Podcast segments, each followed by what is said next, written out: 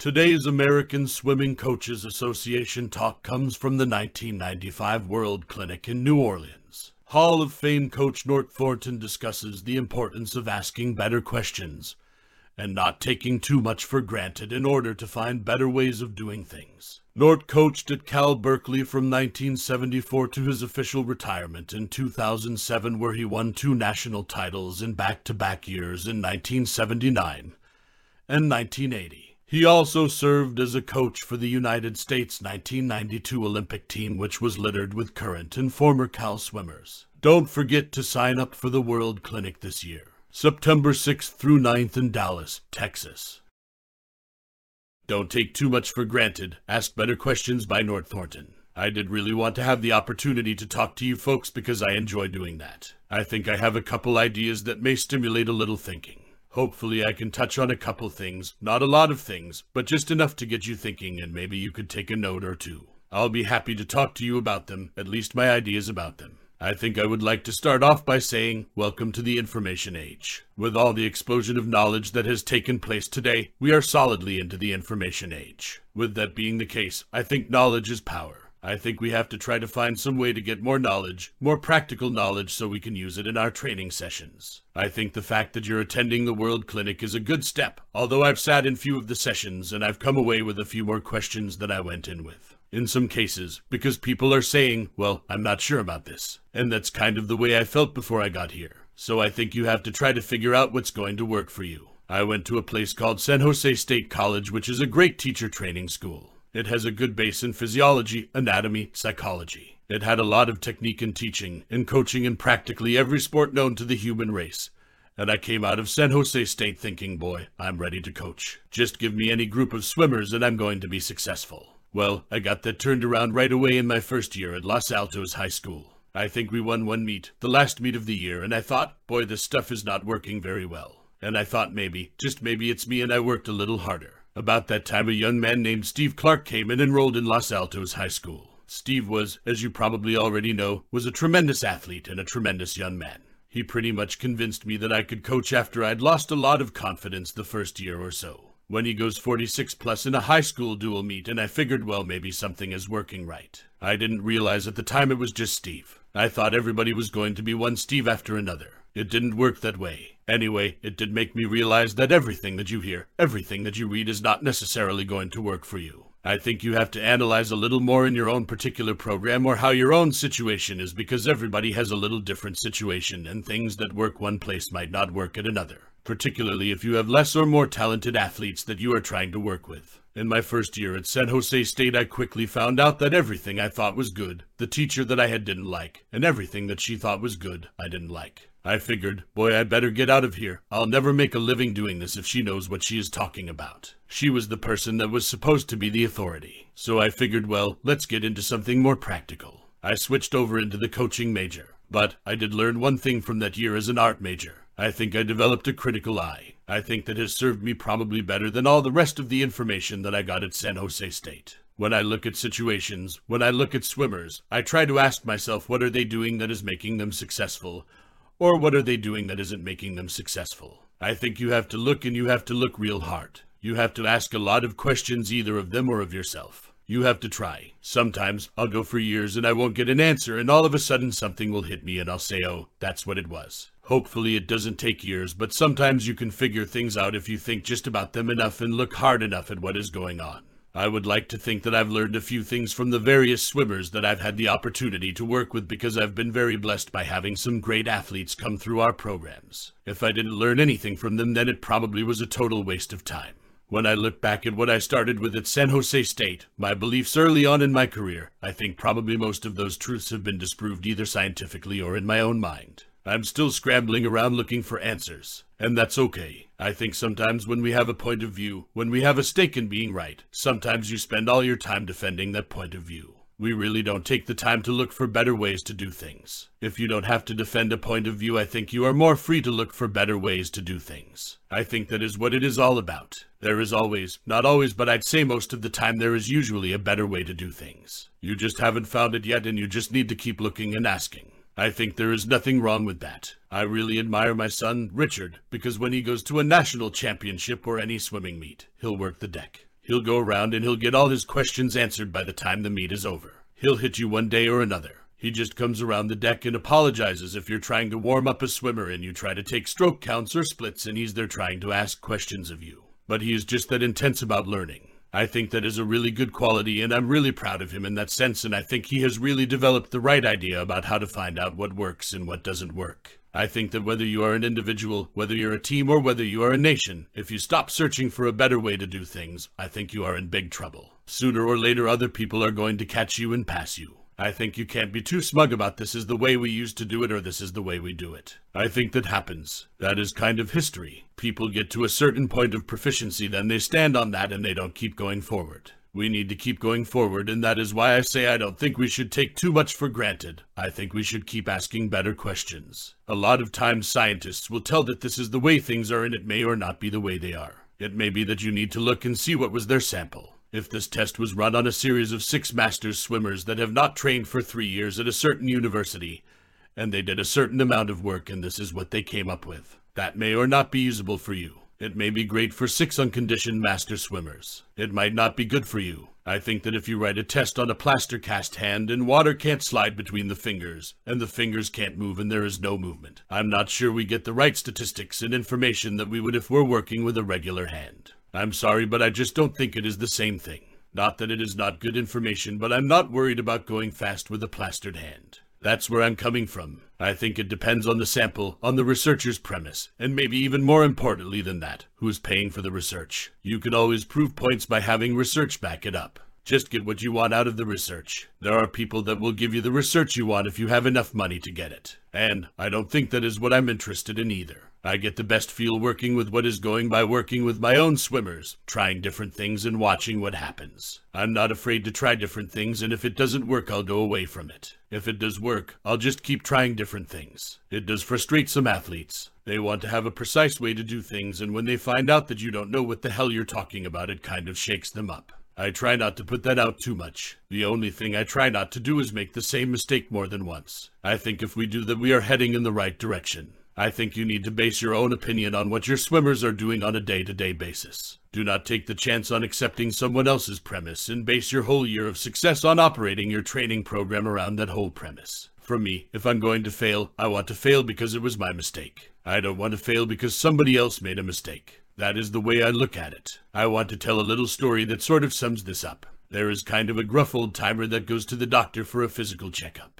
He goes in and the doctor runs a few tests and comes out and calls him into the office and says, Well, you're in great shape for 60 years old. The old guy says, Who said I'm 60? I'm 50. And the doctor says, Oh, gee, I'm sorry. I thought it said 60 on the chart. And the old guy says, No, I'm 50 years old, I'm not 60. The doctor says, Well, I'm really sorry, I thought it said that. But you are still in pretty good shape for a 50 year old. And the old guy said, Well, I'm 50. He was pretty upset about it. The doctor says, probably even at 50 years old in your condition, you can expect pretty good longevity. You'll probably live for quite a few more years. You can if you take care of yourself. By the way, what age did your father die? And the guy said, Who said he died? He's alive. He's 75 years old and he's alive. He's in good health. The doctor says, Oh, geez, that's great. I didn't realize. Well, then, why are you so concerned about your condition? The guy says, Cause I want to take a trip to New York and attend my grandfather's wedding. He's 101 and he's getting married next week. I want to drive back there and save a little money. I don't want to take the plane. I want to know if I'm in good enough shape to drive to New York. The doctor says, Boy, that's amazing.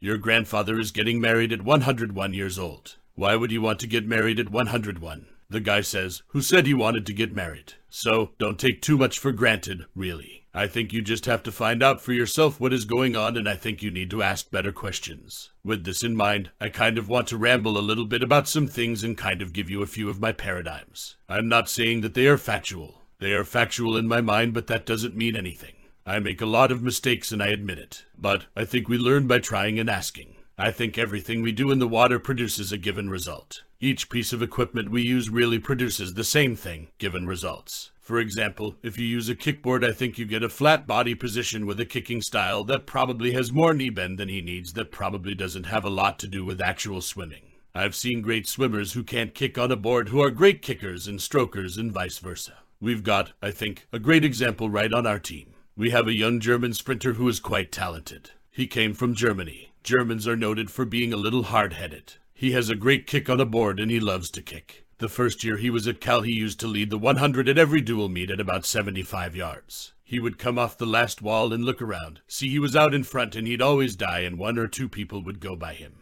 I'd say, Marcus, what is going on? He said, Well, I just get so tired. I said, Well, did you see when you came off the last turn that you were in front? He said, Yeah. I said, Well, what did you think? He said, Well, I wanted to win. I said, Yeah, but what did you think? He said, Well, I wanted to win, so I went to my strength. I said, What is your strength? He said, My legs. I said, Well, how did you go to those strengths? He said, I started to kick hard. And I said, Well, how did you kick hard? He said, You know, just like on a board. I just got flat and kicked just as hard as I could. Basically, why he went away from his body rotation.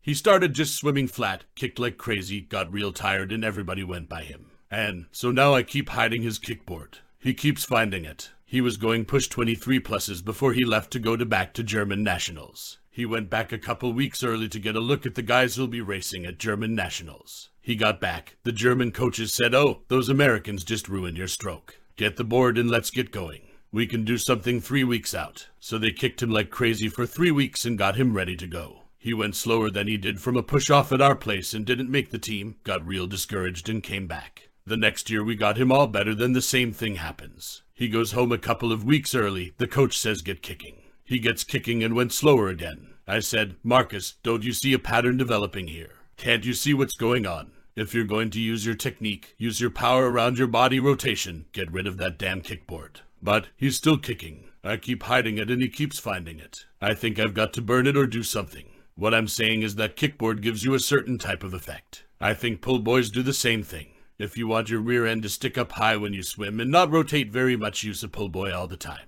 Because that's what it does. It elevates your hips and I think makes it harder to rotate, locks you into a position where you can't rotate. Sorry, but I think there is some problems with that. Also, with paddles, every paddle, I think, creates a different way of swimming. Our swimmers have seven different pairs of paddles in their equipment bag. We use, sometimes, three or four in the same practice. Most swimmers have one set of paddles that they like to use. They say, well, this feels good. Usually it feels good because they can control it and doesn't allow them to do anything.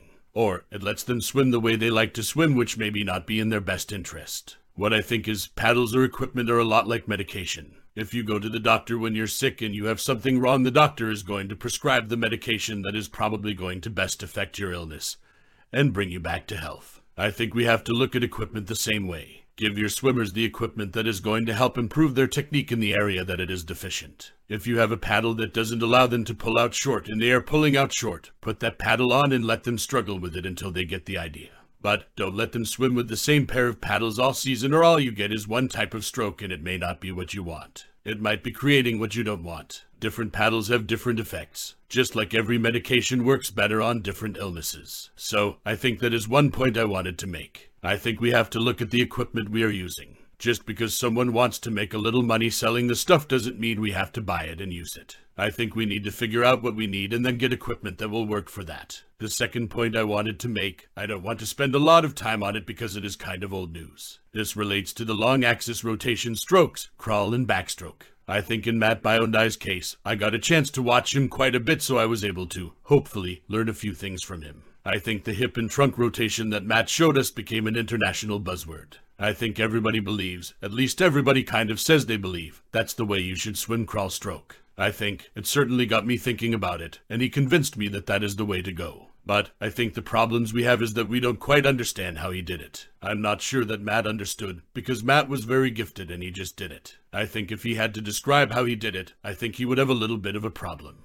That happens very often with gifted athletes. If you ask somebody how they really do something, they show you, but they can't verbalize it. It came so easy to them they never had to really stop and think about it. Sometimes I think that is what coaching is all about. Us that couldn't do it had to think about it, and we're still so frustrated that we're still trying to find a way to get it done. And, at least in my case, that probably applies pretty well. Some other things that I think I learned from Matt are related to Froude's Law. Froude's Law is a shipbuilding law that was developed in England years ago. It says that the length of the vessel determines the speed potential of the vessel. In other words, the longer you can stay from fingertips to toes, the longer the length of the body, the more speed potential you have. So if you have a short stroke and you're chopping it up, you're hurting your speed potential. If you watch most good swimmers, they stay elongated the majority of their stroke. They don't shorten up very much. They keep their stroke balanced. Another point was that the more ways that we can find to let water pass over our body, the less frontal resistance we're going to get. I think that explains very nicely why when you are underwater dolphin kicking, you can go faster than somebody on the surface swimming.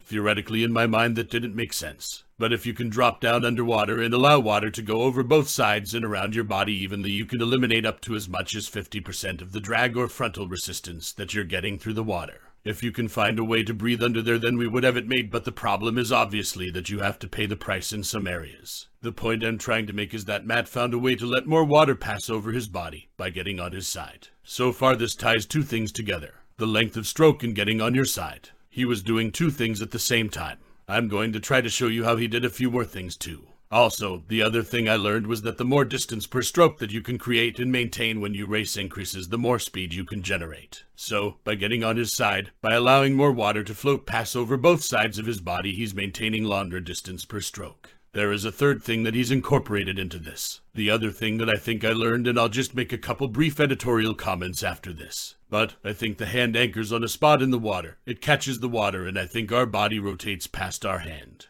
I'm sorry, but I just don't think that it is as difficult as some of the things I'm hearing. I sat in the back of the room this morning and I watched the guys doing the patterns. Guys are scratching their heads, and I don't think it really works that way. I think it is a lot easier. Maybe I'm way out in left field. I don't know, maybe. But what I think, what Matt did, is he anchored his hand. He is on his side and he anchors his hand and he rotates his body past that point. His hand is not moving in relationship to that spot in the water, or very little. We talk about in relationship to the center of our sternum, and we talk about where the hand goes in relationship to that point. There is a big difference in the hand going out here and coming back in here with the hand sitting here and the body moving in and out. Your hand is going farther and closer to the sternum, but it is not moving in the water around it. I think that is where people get confused. We are speaking different languages. Somebody tried to say in relationship to the bottom of the pool or surrounding water around the hand. Other people are talking in relationship to the body position. It is like one person speaking French, another person speaking English. We don't really understand what that other person is saying. I really don't think that we need to talk about what the hands and feet are doing. I believe that the hands and feet are a reaction to what the trunk is doing. But the most obvious thing to see is what the hands and feet are doing.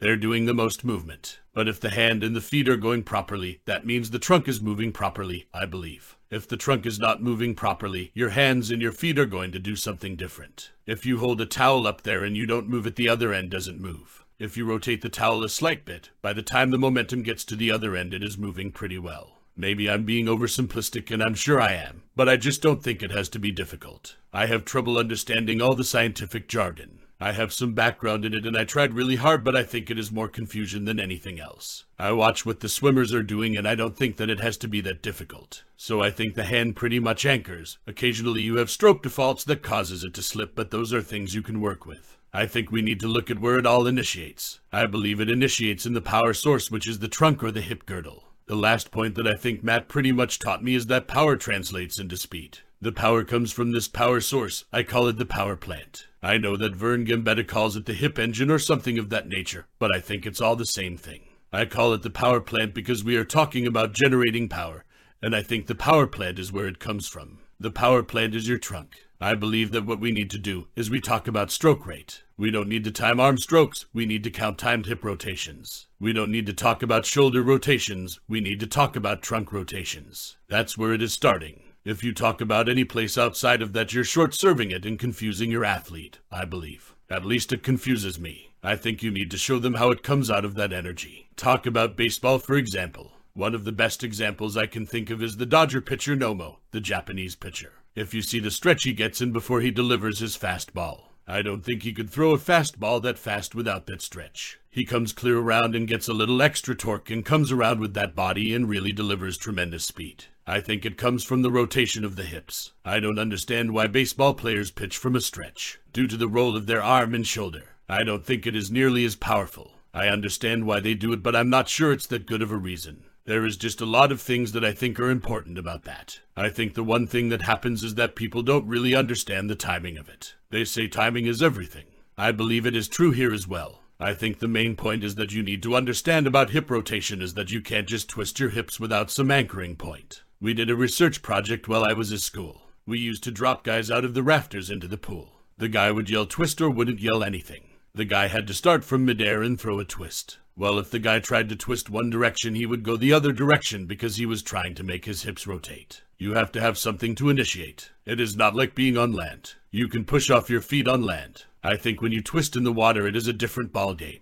I think the anchor point is the catch. I think when you get out in front and you wrap the water up and you catch it here, I think that is what initiates the hip rotation right there. If you don't get that catch or if your hand starts to move or starts doing the sculling where your body gets too far past your hand, I think you're in big trouble. So, I think the timing is important. I think that the way I talk about it is important. I call it skating. We try to imagine that there is an ice skater or roller blade on each hip, and when your right hand is out in front and you're on your right side, you've got to get onto that left skate and work past that and slide on the left skate past your hand. When the left hand is out there, you have to slide it. Have you ever watched an ice skater go? He pushes off and slides on that foot. You're pushing off by catching and sliding on that opposite foot. It is that sliding motion that you are looking for. If you watch good swimmers swim, that is what they look like they are doing. They are sliding on that opposite hip. I think that's the key. At least that is the key to the timing. I see a lot of swimmers that get a body rotation because they know that's good, but they either pull their hand back or they've moved all the way past, and it is like throwing a ball and then rotating through after the ball is going.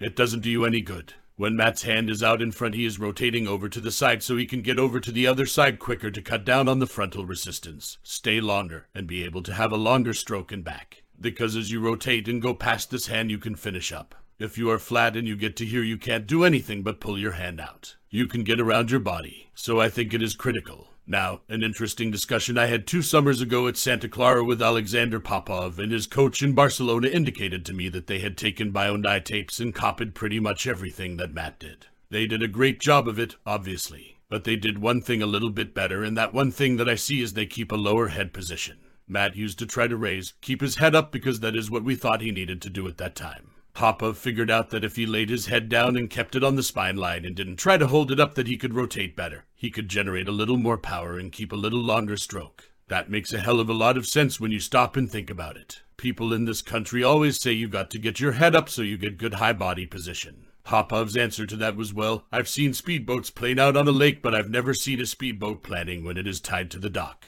Your body position is determined by the water that is sliding under your body and speed by which it slides under. If you are going flat, you don't hinge the bow of the speedboat up to get up on top of the water. You keep it straight, but you generate more power. As you generate more power, the water slides under your body faster, and the resistance is to push you up on the surface. So, basically, what Popov is telling me is that he keeps his head in line with his spine. He doesn't unhinge it by lifting it up. What happens when you lift your head up, your feet go down. When your feet go down, you have to work harder to keep your feet up. What Popov is doing is what he told me they are trying to do. He wants to be able to maintain perfect balance in his stroke. He could lay in that position for hours, you know, just lay there. Then when he lifts his head, his feet start to sink. He doesn't want to have to keep his feet up. He doesn't want to use any power for anything other than moving straight ahead, forward propulsion. So if he can keep his body in line, he is going to be able to rotate better. Have you ever seen a bent object rotate? You've got something that looks like this. When it rotates, it swings a bigger arc. If it is straight, it is going to go quicker, and basically that is what you are trying to do, rotate quicker. Now, I didn't want to spend a lot of time on that, but I felt it was important to touch on those things because I think they are fairly important. Last year at the NCAAS, I did get a chance to watch two very fine athletes perform.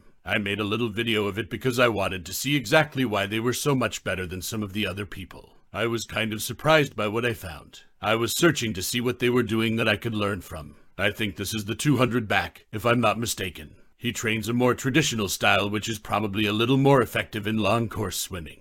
But I think it is very interesting to see its consistency. I have something on here that will show that in just a second. I think I've got a little bit of the 1650 and then a little 400 IM for you. I've been through these and broken down and analyzed them. Brian Retterer, on a 50 back, he did about 5 stroke cycles on each 25, and he had about a 70 cycle per minute rate on the 50 back. On the 100 back, he was about 5 as well, with about 56 and a half cycles per minute. The 200 back was at about 6 cycles per 25 and about 53 cycles per minute rate. Actually, on about Tom Dolan, it is probably more interesting to me. On the 500, if you'll notice, on every long axis stroke, with his freestyle or backstroke, he was 7 cycles per 25 through the whole meet. Whether it was 200, whether it was 500, whether it was 1650, whether it was part of the 400 IM. He was in the 500 and he was having 42 cycles per minute, and in the 1650 he started at 42. When he dropped off to about 39, that's when Carvin made his move. He got it back up to 42, 44 in the very last 25. But very consistent. In the fly, you can see that he is 9 and 9 on breaststroke, so his short axis rotation strokes are 9 strokes per lap.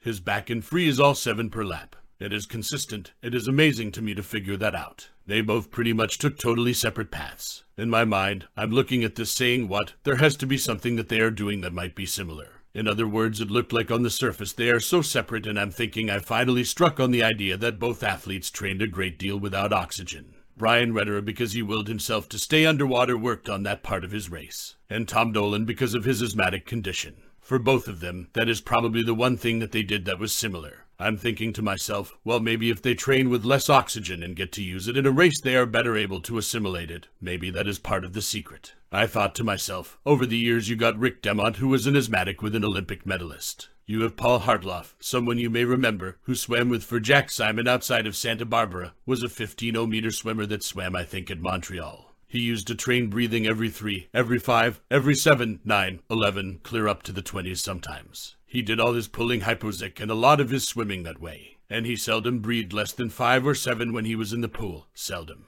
And so he was used to that. I think of Martin Zubero, the backstroker out of Bolles Prep School in Florida representing Spain. He taught me a great lesson about this. He came off the wall farther on a 200 backstroke on every turn, and he started off the race by popping up at mid-pool.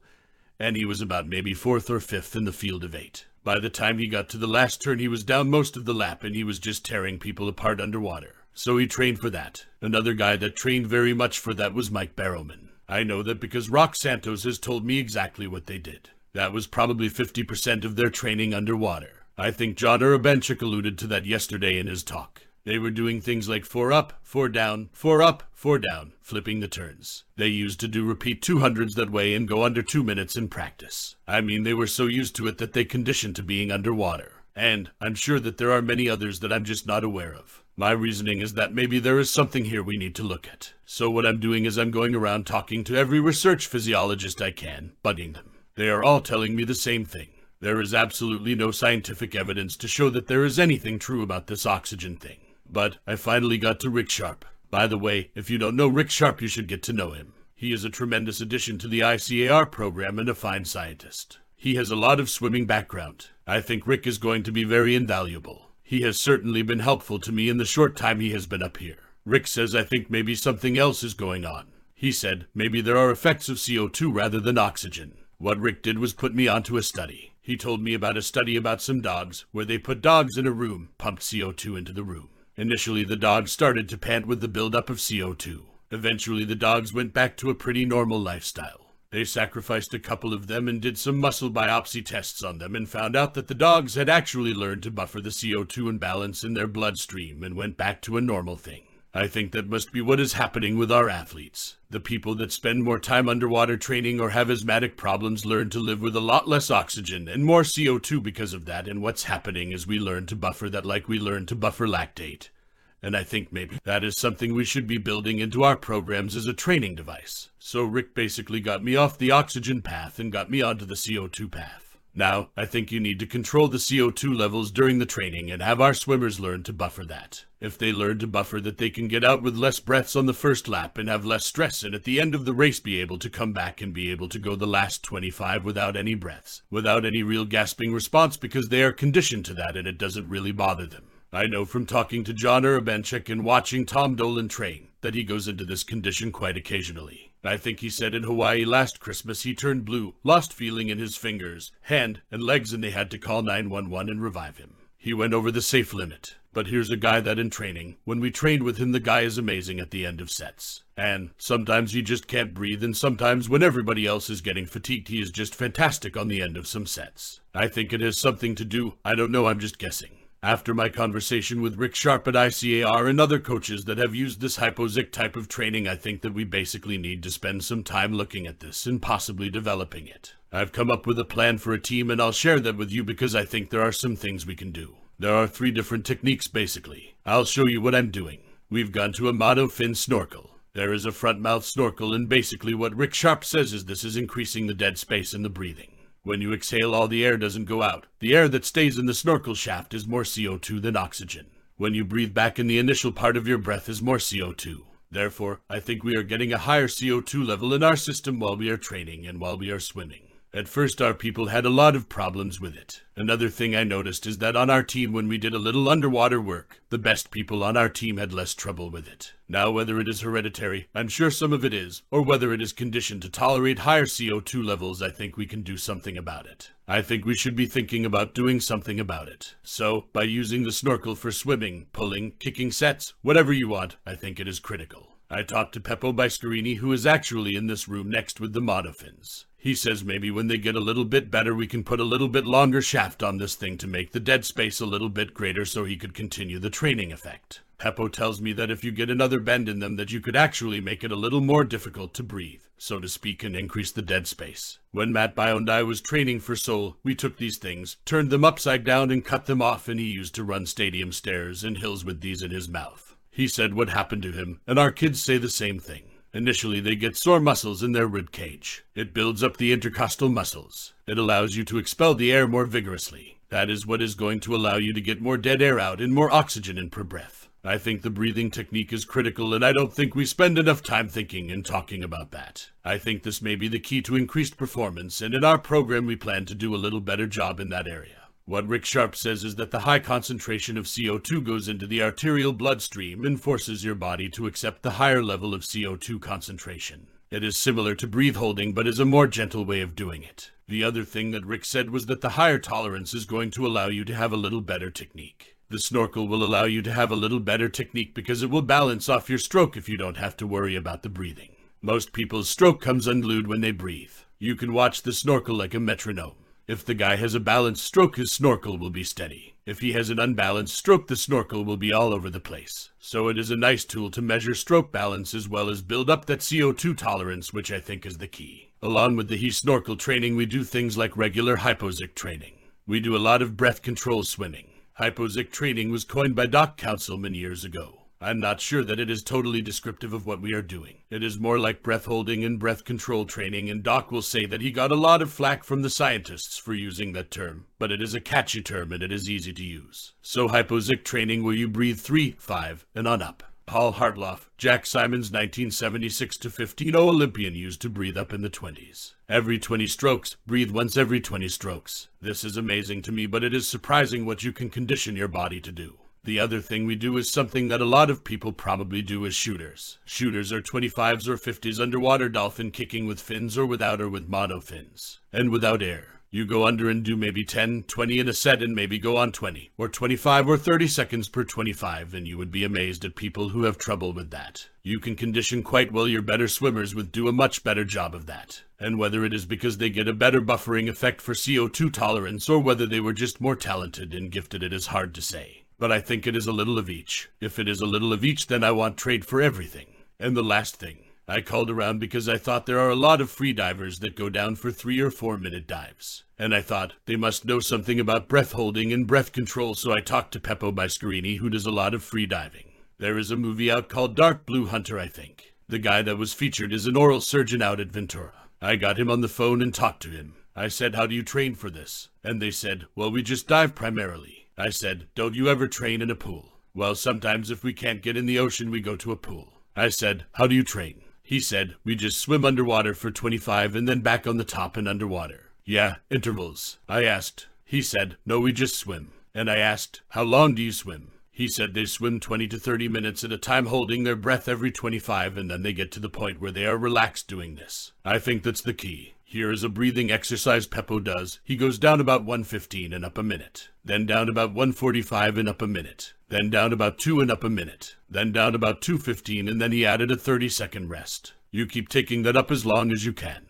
And the experience I had was our guys, they couldn't make 45 seconds. It was terrible. I can't do it. This is ridiculous. So I called Peppo back and said, What is going on? Do I have a bunch of wimps or what? He said that is normal. You've got to concentrate on slowing down the heart rate and relaxing. So I go back and said, okay, this time I'll just tell them to go 45 seconds to see if you can think about your heart rate. Find your heart rate and try to slow it down mentally. It is just like yoga, just relax it. And what happens is the first couple times their heart rate elevated and they could barely make 45 seconds. Then after learning the technique at 115, they found that the heart rate dropped down. It got much easier to be 115. Then at 145, the heart rate stuck down to almost resting and below the lowest possible heart rates I think I've ever really seen. Now we use that in our loosen up period every day. We swim a few laps easy, then we hook our feet over the edge with our heads in the water, and I just go over tap on the ladder at 45 seconds so they know when to come up. It seems to work extremely well. They go out of there with a real low heart rate. It teaches them to relax when they swim. It teaches them to control their body, and I think that's critical. Now I want to push a disclaimer on this. No one wants to get a phone call. I was following your article of July 23rd about the breath control work, and it didn't work, and the guy died, and I'm going to sue you. So there is not going to be too much in print about this. But what they're telling you is it does work, and I'm telling you the same thing. I think you have to be extremely well conditioned and extremely supervised. I think it is the same thing that Barrowman and Santos were doing in their underwater swims. I think when you are in shape and when you learn how to control your breath control, you can do it. We've got guys on our team now in a couple weeks that have gotten up over two minutes in as much as three minutes. It is like a game, they love it. This is not that hard, but it does teach you to control what they are doing. I guess what I'm trying to share with you is that I think maybe there are other ways we can be faster. I think breath control is one way. A lot of us do it in maybe unscheduled, unstructured ways. I think maybe we need to structure it. I think maybe there are things we can get from it that maybe we are getting now, but maybe we can do it better. And I think there are other ways to do it. This is my simplistic approach to the way of getting it done. Now, there are probably a lot of other ways, obviously. Hypoxic breathing, I'm sure you all do that from time to time. These underwater shooters, I know people do that. Retterer does one hundreds of them, and he's willed himself into that shape. That's why he can stay down longer than anyone else. He has learned how to stay there, how to relax, and how to control his breath. Now I would like to make one last comment, and that is, I think in the 200 fly Melvin Stewart went to underwater work. When Melvin Stewart was underwater, he was ahead of everybody else. Melvin Stewart died at the end of his races, and I heard him talking about whether he should give it up because it is too hard. He just can't do it. My thinking about that is for Melvin, if he hasn't done it long enough, he hasn't really conditioned himself. My thinking is he is faster, and if he can beat people underwater, then all he has to do is get in shape to do it the whole damn race. If he is dying on the end, it is because he is not conditioned to it. And I think if Melvin Stewart, if he can beat everybody else under the water, he better stay there and keep working on it. I watched a videotape of Denis Pankratov setting his world records in the 200 fly. He was under 25 meters on the beginning. He was under maybe 7 or 8 meters off of every wall. He is not having trouble dealing with it. I'm not imagining that the better athletes like the Zuberos or Barrowmans have trouble staying down. Barrowman never had any problem staying down on his last pull down off his last wall and breaststroke where other people might have. He had an advantage right there because he spent more time training without oxygen. Basically, without oxygen, it's anaerobic. This is a subtler, more gentle way to train anaerobically, and maybe you don't beat your swimmers up so much that way. You just have to be sure you don't leave them on the bottom of the pool. So basically, that is all I have to share with you today. I hope it is of some help. Summary of three different techniques. They are 1. To use a snorkel of front mounted variety. A snorkel increases the respiratory dead space. This means that when they inhale, the first bit of air that reaches the lungs is the air left over from the last exhalation. This leftover air dead space has a high concentration of CO2. The arterial blood is forced to accept a higher than normal CO2 concentration. This is similar to what happens when you hold your breath. CO2 accumulates in arterial blood until it reaches an intolerable level, forcing you to start breathing again. One person can hold their breath longer than another because they have a higher tolerance to CO2. This higher tolerance can be inherited and can also be increased by frequent exposure to higher than normal levels of CO2. If a swimmer has better CO2 tolerance, then when they're asked in a race to breathe only twice on the first 50 and four times on the second 50, they can do it without undue discomfort. In addition to the improved CO2 tolerance, the higher than normal blood CO2 causes blood and muscle pH to drop much the same way that lactic acid accumulation causes pH to drop, and causes an improved buffer capacity in the muscle. Perhaps snorkel training is a gentler type or lactate tolerance training with similar adaptations being made. Rick Sharp also points out that another possibility is that snorkel training may encourage a more streamlined stroke by allowing greater body rotation on both sides with better symmetry. This creates better reach, stroke length, roll, and duplication on both sides. Being more streamlined, the swimmers could hold the same or faster race with less physical effort. Less physical effort translates into lower heart rates, longer distance per stroke, and ultimately improved performances. 2. Regular hypoxic training breathing every 3, 5, 7, 9, 11, 13, or even 15 and above can condition a swimmer to better buffer higher CO2 levels in the body. This style also allows swimmers to balance their strokes and to concentrate on proper technique. Three passive breath holding technique, something used by free divers to train in swimming pools for ocean dives. We use this at the end of sessions as part of our loosen up, cool down. The technique is to hook your lower legs up on the deck with a 90 bend at the waist and the knees. Your upper body is submerged in a relaxed position underwater on your back facing upward. The routine we use is breath holding for 45 seconds. Then recover with normal breathing for a minute. Then 1 times 1 minute. 15 seconds. Subsurface. Then 1 minute recovery. Next is 1 minute. 45 seconds. Subsurface, followed by 1 minute recovery and finally 2 minutes. Subsurface. Our plan is to continue to take these breath holding periods up by 30 seconds on each extension of time.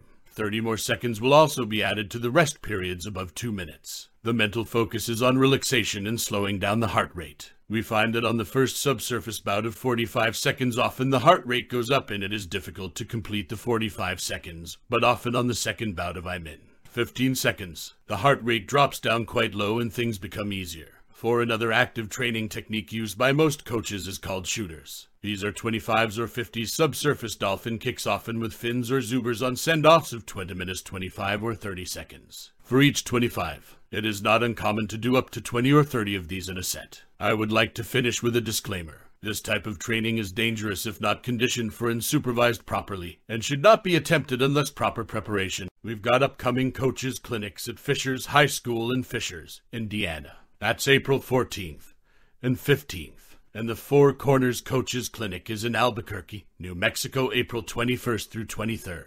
Go to swimmingcoach.org to sign up.